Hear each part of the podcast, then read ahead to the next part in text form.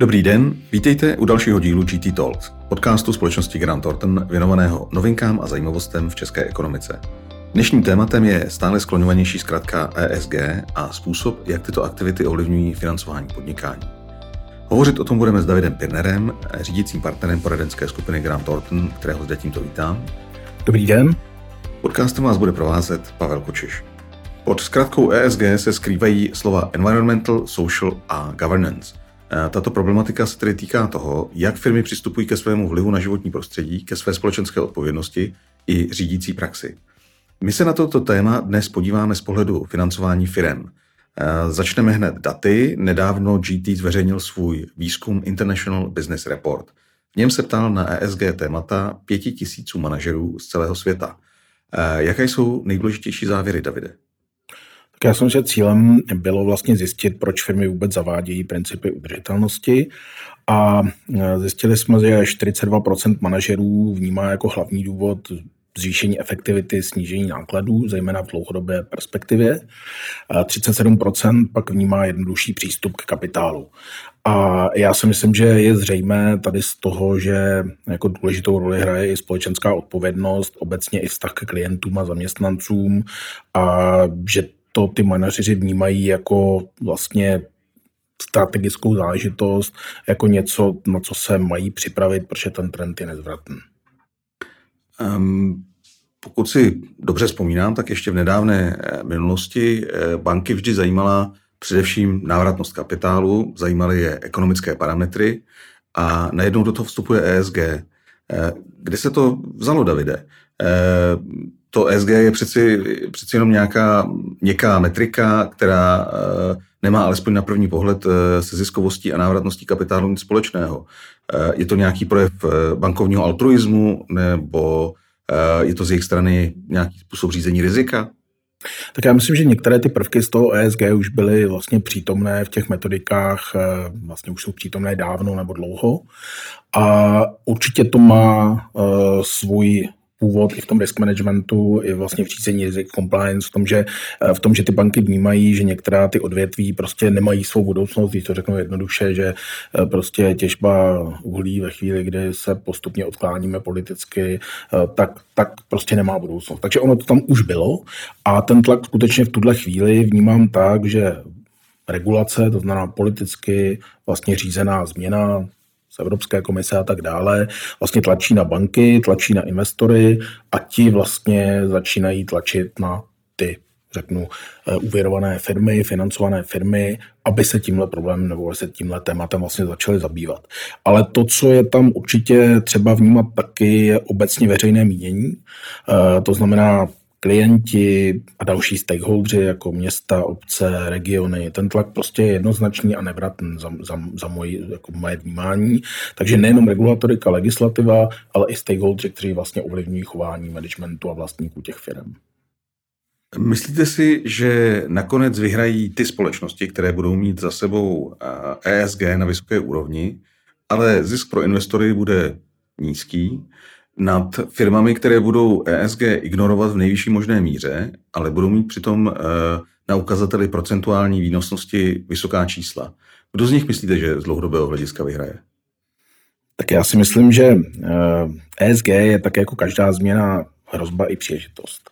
To znamená, že když to přirovnám k jiným změnám, které nás potkaly v nedávné době, jako bylo třeba zavedení GDPR, eh, ochrana osobních údajů, tak eh, rozdíl v tom přístupu k ESG, že ESG je skutečně strategická záležitost. GDPR do jisté míry byla administrativa, bylo to určitě, určitě napravení interních systémů, procesů a tak dále. U ESG je to skutečně soustažné se strategickým rozhodováním, s dlouhodobostí, s tím, jakým směrem vlastně se chce ta firma vyvíjet. Takže to ovlivňuje návratnost kapitálu, je to o dlouhodobé udržitelnosti toho biznesu, je to prostě o zásadnějších změnách, než jenom nějaká změna prostě řeknu pravidel hry. A za mě je to vždycky o tom, jestli já jako manažer nebo vlastník firmy chci být smetený nějakou vlnou nebo nějakým trendem, anebo jestli chci na té vlně surfovat, jestli chci prostě využít vlastně ten pozitivní potenciál. A myslím si, že dobrý příklad může být třeba fair trade nebo, nebo některé třeba biopotraviny nebo lokální produkty a tak dále, kde vidíme, že prostě jakoby akceptace tady těch trendů vedla vlastně ke zvýšení ziskovosti vybraných, vybraných firm, vybraných, vybraných eh, prostě odvětví. Takže z tohohle, z tohohle hlediska já si myslím, že to ESG je příležitost a že to v podstatě bude znamenat na konci dne prostě vyšší zisk pro ty, kteří budou ESG compliant, kteří budou prostě v souladu. Jak to jako poradenská firma vidíte v Čechách? Máte na ESG reporting hodně poptávek? Zajímá to vaše klienty? Já myslím, že to je velmi žhavé téma. My jsme skutečně už, když jsem se, já jsem poprvé o ESG slyšel před dvěmi, třemi lety v roce 2019 a když jsem už tehdy poptával klienty, jenom tak jsem ťukal, jestli ví něco o ESG, tak tam to bylo skoro tak, že z deseti diskuzí deset bylo, co je ESG, nevím. V tuhle chvíli si bych si troufnul tvrdit, ne, že to je 10 10, ještě se mi občas stane, že někdo mi řekne, prosím, vysvětlete mi ten pojem, ale, ale záleží na tom samozřejmě, s kým se bavím, ale v podstatě je zřejmé, že všichni v nějaké míře vnímají, co to je. Eh, asi víc to budou vnímat velké firmy nebo firmy, které mají významný podíl financování, případně firmy, které působí v úvozovkách ve nechci to říct teď špatně, ve špinavých odvětvích nebo odvětvích, která nějakým způsobem třeba eh, budou z pohledu env- environmentálního transformovat do budoucnosti, například elektronická společnost, která prostě je závislá na uhlí, tak určitě vnímá tohle téma jako žavější než někdo, kdo řeknu je střední firma vyrábějící nějaké třeba ekologické produkty. To, co se děje, co vnímáme, je, že většina těch firm už nějakým způsobem buď zřizuje ESG oddělení, nebo aspoň má odpovědného člověka, který za tu agendu je, je zodpovědný, eh, protože ono je to téma, které vlastně prosakuje celou tou firmou, celou tou organizací, to znamená, je to na úrovni představenstva, ale je to taky o HR, recruitmentu, je to o financích, je to o obchodu, je to o procurementu, investicích.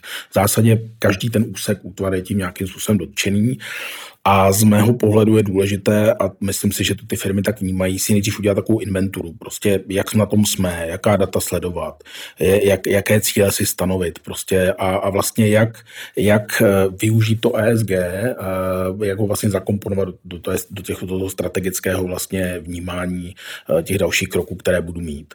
Takže často se setkávám s tím, že ty firmy řeknou, pojďme udělat nultý report ESG, který pojďme si udělat vlastní inventuru sami pro sebe a buďme připraveni na to, že banky nebo investoři se nás v nejbližší době začnou ptát, za prvé řešíte to a budou nás nějakým směrem tlačit, tak ať jsme připraveni, ať, ať prostě jaksi se nenecháme dotlačit k něčemu, co nechceme eh, a to si myslím, že je věc, to si myslím, že je situace, ve které většina těch firm dneska už v zásadě v nějaké míře je.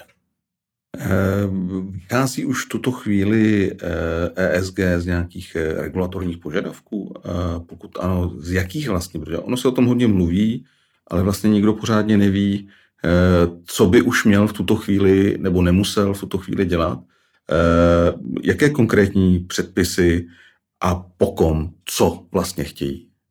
Tak dneska je to tak, že tu povinnost vykazovat svůj přístup k ESG mají vlastně jenom veřejně obchodovatelné společnosti s více než 500 zaměstnanci, což je zatím relativně úzká skupina.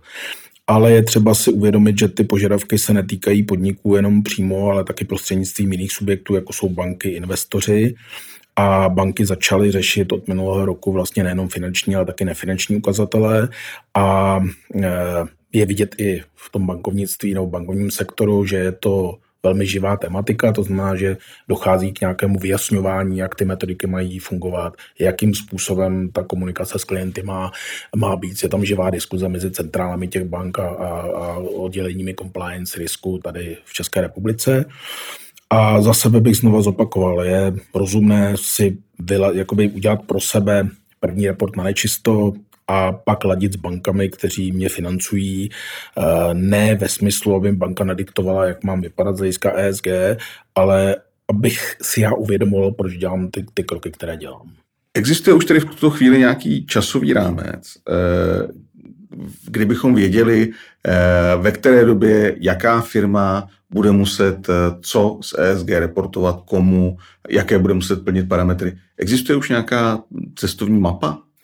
Úplně závazná cestovní mapa v tuhle chvíli ještě není a ten konkrétní vývoj se ještě určitě bude upřesňovat, ale už teď existuje dobrý předpoklad toho, jaký bude další vývoj minimálně v rámci EU. Schválení směrnice Corporate Sustainability Reporting Directive CSRD se očekává do června tohoto roku 2022 a s tím, že podle návrhu by podniky na 250 zaměstnanců měly povinně reportovat ESG poprvé ve výkazech za rok 2023 a od roku 2026 by se reportování pravděpodobně mělo týkat i malých a středních společností. Takže to je to, co se ví v tuhle chvíli, co se předpokládá. Čili nějaká vlastně cestovní mapa už existuje. Dá se to tak říct, samozřejmě není ještě v tuhle chvíli potvrzená, může se nějakým způsobem vyvíjet i pod tlakem událostí, ale, ale tohle je to nejpravděpodobnější. A pokud by to bylo schváleno, tak už to vlastně od příštího roku. Jste na to vy jako poradenské společnosti připraveni? No, jak říkám, tohle téma je žhavé, ale my máme opravdu tým, který jsme mimochodem nedávno zrovna posílili. Myslím, že úplně ve stejném stavu jsou i někteří naši kolegové v úzovkách konkurenti a určitě vnímáme, že to je prostě, jak říkám, velmi žhavé téma. My už v současné době máme eh, jednotky eh, velkých firm, se kterými eh, zavádíme SG reporting a další jednotky až malé desítky, se kterými diskutujeme, zdali by si nás třeba najali na nějakou roli tady v tom procesu. Eh, nemůže ten eh, regulatorní tlak na finanční sektor a následně tedy tlak finančního sektoru na průmysl a obchod, eh, respektive vidíme to teď i, že, že ta, ta, ten regulatorní tlak bude i obecně, vést k tomu, že vznikne nějaký vlastně alternativní finanční systém, který bude financovat některé investice, které budou mít v rámci ESG nízké nebo dokonce záporné skóre, ale přitom budou vysoce ziskové, prostě protože se to vyplatí. No, já si myslím, že já jsem to můžu to podívat ze dvou, ze dvou stran. Jedna strana je strana těch investorů, nebo těch, těch kdo financují, kdo poskytují peníze. Investor vždycky zvažuje míru rizika a výnosu. To znamená, dívá se na tu věc tak, že buď má velmi malou averzi k riziku a, a v tu chvíli je připravený jít do velmi rizikových projektů, ale obvykle ten investor vždycky měří prostě výnos versus riziko a je zřejmé, že ti, kdo půjdou proti proudu, tak půjdou do daleko většího rizika. Já neříkám, že už teď je zřejmé, že by třeba vůbec nedostali financování, nebo že by nebylo možné, ale určitě to dlouhodobý scénář není, že by prostě mohla se alternativní prostě eh, jak si eh, nějakým způsobem alternativní cesta eh, prosadit. A z pohledu toho, kdo ty zdroje potřebuje, je určitě rozumnější a, a přiměřenější tou cestou splnit ty nároky ESG, protože to znamená, že se na něj banky budou dobře dívat, on bude mít přístupné zdroje, bude mít velmi pravděpodobně levnější, to už je teď, to už je teď zřejmé.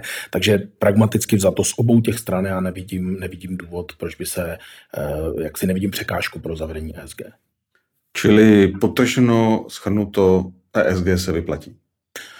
Určitě a myslím, že každá společnost má uvažovat o tom, co pro ní tato tři písmena znamenají a včas se tím strategicky zabývat. To je pro dnešek vše. Doufáme, že i dnes jste se dozvěděli něco užitečného pro váš biznis. Děkuji řídícímu partnerovi Grant Thornton Davidu Pirnerovi za jeho čas. Pokud byste měli na našeho hosta otázky, kontakt najdete na webu Grant Thornton. Děkujeme za pozornost a těšíme se na slyšenou příště. Děkuji, nashledanou.